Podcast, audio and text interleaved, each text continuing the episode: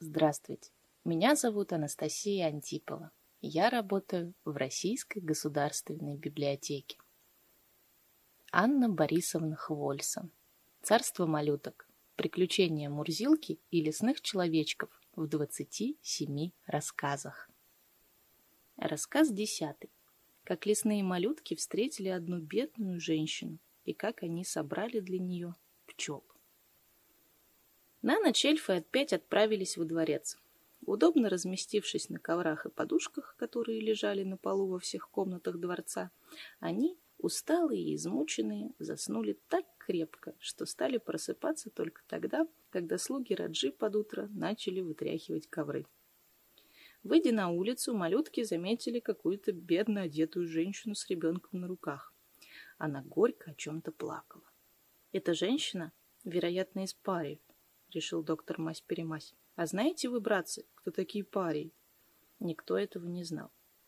Париями, объяснил доктор, называются в Индии люди, принадлежащие к самому бедному классу, изгнанные за какой-нибудь проступок из общества. Их здесь, в Индии, все избегают и ненавидят, даже нищие, и те презирают их. Они живут отдельно от всего мира, и никто их не хочет знать. «Бедные!» — закричали в один голос эльфы. «Нельзя ли этой женщине чем-нибудь помочь?» Послушаем, о чем она плачет. Из рассказа женщины эльфы узнали, что у нее был небольшой пчельник, но в эту ночь кто-то ограбил его и разогнал всех пчел.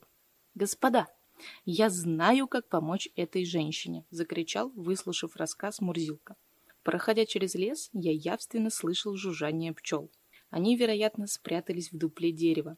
Отправимся туда и соберем их для бедной женщины. Мысль Мурзилки очень понравилась человечкам, и, недолго думая, они сейчас же направились в лес. В указанном Мурзилкою месте стоял ряд старых тамариндов. И действительно, слышно было, как будто из-под земли жужжание пчел. Но как добыть их? Сначала малютки палками и камнями пробовали стучать в дерево, но пчелы не трогались. Тогда они, вооружившись пилами, топорами и молотками, принялись выгонять из дупла упрямцев, решив поместить их всех затем в приготовленный улей. Работа сначала не очень клеилась. Быструну попал осколок в глаз. Незнайка сломал пополам свой топор и поранил себе при этом палец.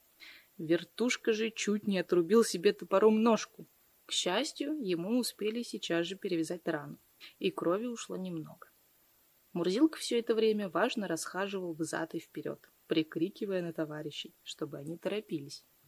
После долгих усилий, вырубленных эльфом отверстиях, показались пчелы.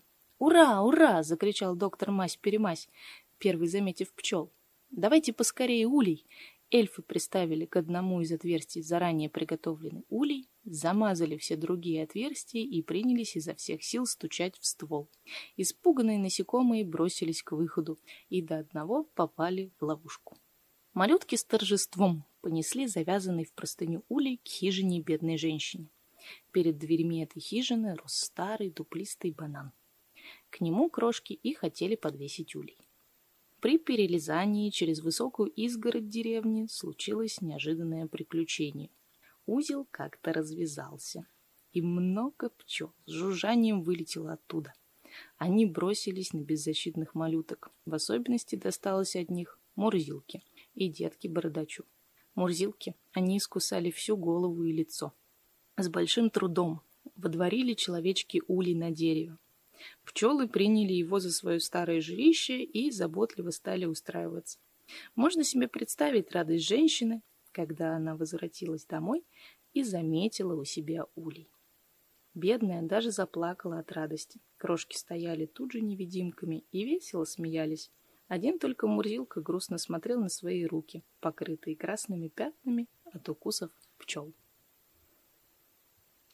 Еще больше интересного смотрите на сайте leninkatur.rsl.ru